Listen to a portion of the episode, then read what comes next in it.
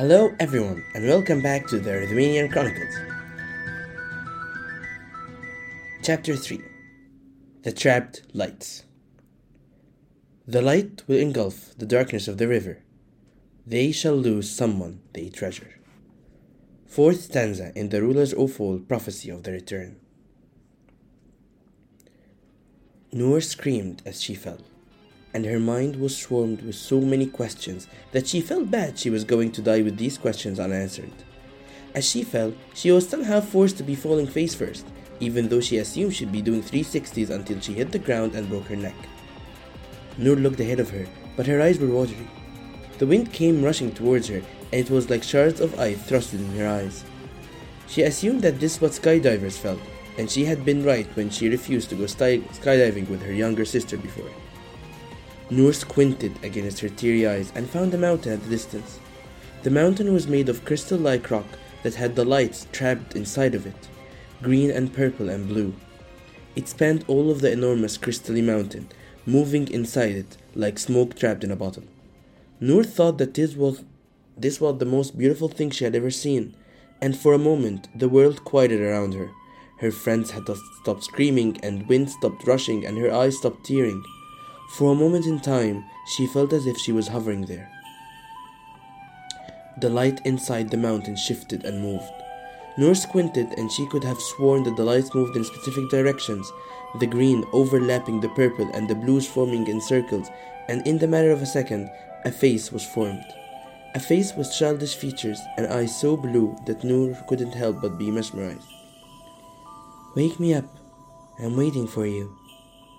Nour had only seconds to register what was happening when the wind started rushing towards her face again. Her, friends be- her eyes became teary and the screams of her friends returned to her in a rush that Nour hit the ground face first. Nour groaned, and then she flung her eyes open. She groaned. She wasn't dead. She felt with her hand around her and found that the thing that had cushioned her fall was snow, a thick layer of it. With reluctance and protest from her bones, she managed to get herself on her knees. She looked around, and, thank God, her friends were all alive and counted for. Nour sighed in relief, and at that moment Yuto called for her. Yuto called for her again, and she turned to him, her eyes going wide. His legs were crossed under him, and Youssef's head was on his lap, his shirt taken off, revealing the huge wound in his shoulder.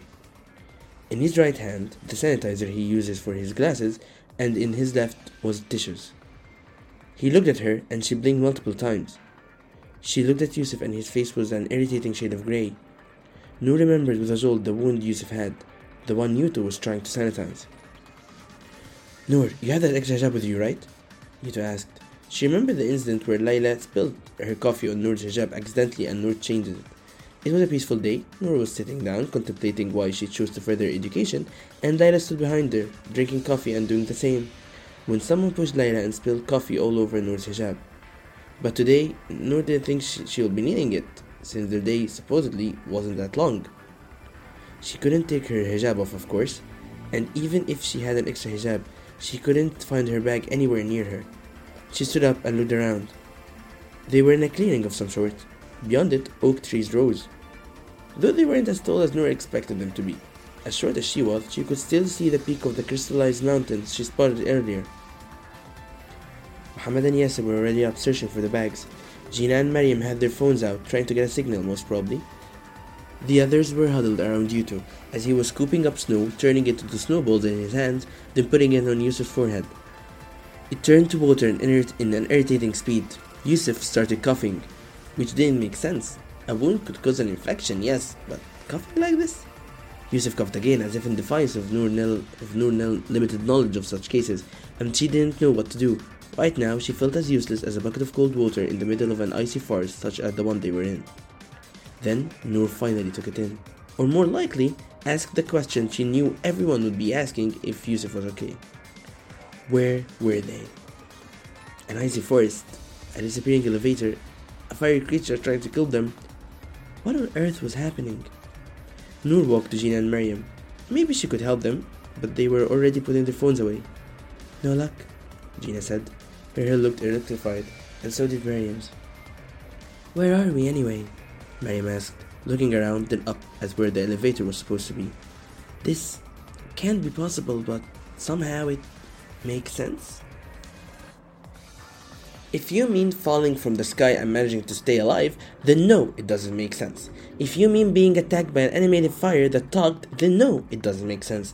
If you mean the elevator going down and leaving us here, then no, it doesn't make sense. Nour said, her anger and worry and anxiety getting the best of her. She hated being in a place or being put in a position where she didn't know what she was supposed to do or where she was supposed to go. Youssef coughed again, and the three of them turned. Youssef's throat seemed swollen, and her and his graying face seemed to be turning red. Yuto's hands was, were shaking as he looked down at Youssef. He blinked multiple times and looked up. We need help. We got the bags, Hamad yelled. He and Yasser dumped the bags beside Yuto and he ransacked them, not caring about anyone as he got some wipes and tissues out. He kept trying to clear the wound, but the wound seemed clear enough.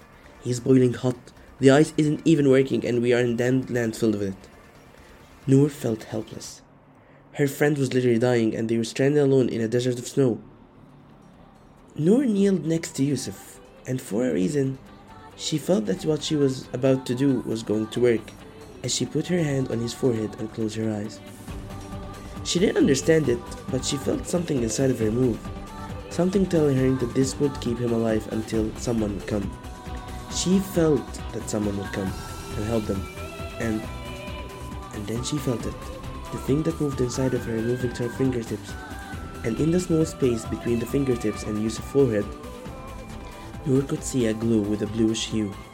She smiled a little, as if the ground shook beneath her, and she looked at the others, who seemed to be fe- feeling the same. She then heard shouts and immediately got up, the glow slowly disappearing, but it gave her time to see it. Someone was coming, and they didn't have anything on them to defend themselves. They had a wounded friend and next to nothing in their bags, but useless note that wouldn't do them any good. People started appearing from the clearing. Everyone stood, but Yuto didn't as he still had Youssef's head on his lap, but he turned his head to see who's coming. The men and women coming in their direction. In their hands there were swords and guns. Nour stood there, frozen, as the people marched their direction and halted a few inches away from them. Nour started reading Quran because she was probably going to die now. The man at their head spoke in a language she didn't understand. He was a tall man with a rough voice, his pale face filled with scars, and his left eye was closed with an even bigger scar, and his right one was a pale blue. His hair was white and cut short. The man was wearing sweatpants and a flannel, as if he was brought from the comfort of his home directly to where they were. The man spoke again, but she didn't understand what he said. We need help, Nour yelled, surprising herself that she was the one to talk. The tall man tilted his head, clearly not understanding her. She tried again, but in Arabic, and he still didn't understand her. Nadim tried in German, his anger clear, and caused one of the women to stretch her hand to her side. In a second, a crystallized sword like shaped thing appeared, materializing in her hand, and then a layer broke, leaving a sword in the woman's hand. Nadim took a step back, slightly raising his Yuto tried to ask in Japanese, but still nothing. Yasser tried in Spanish, and Layla tried in Turkish. Still nothing. Youssef coughed, and the tall man looked at him, then at Nour. Nour nodded at the man. We need help, she said again. She pointed at Youssef's wound and throat. Help! Help! The tall man nodded and said something with a shout. A second later, a shorter man appeared next to him. The tall man nodded in Youssef's direction, and the short man nodded and hurried. The short man kneeled next to Youssef and looked at the wound. He nodded and moved his hand over it.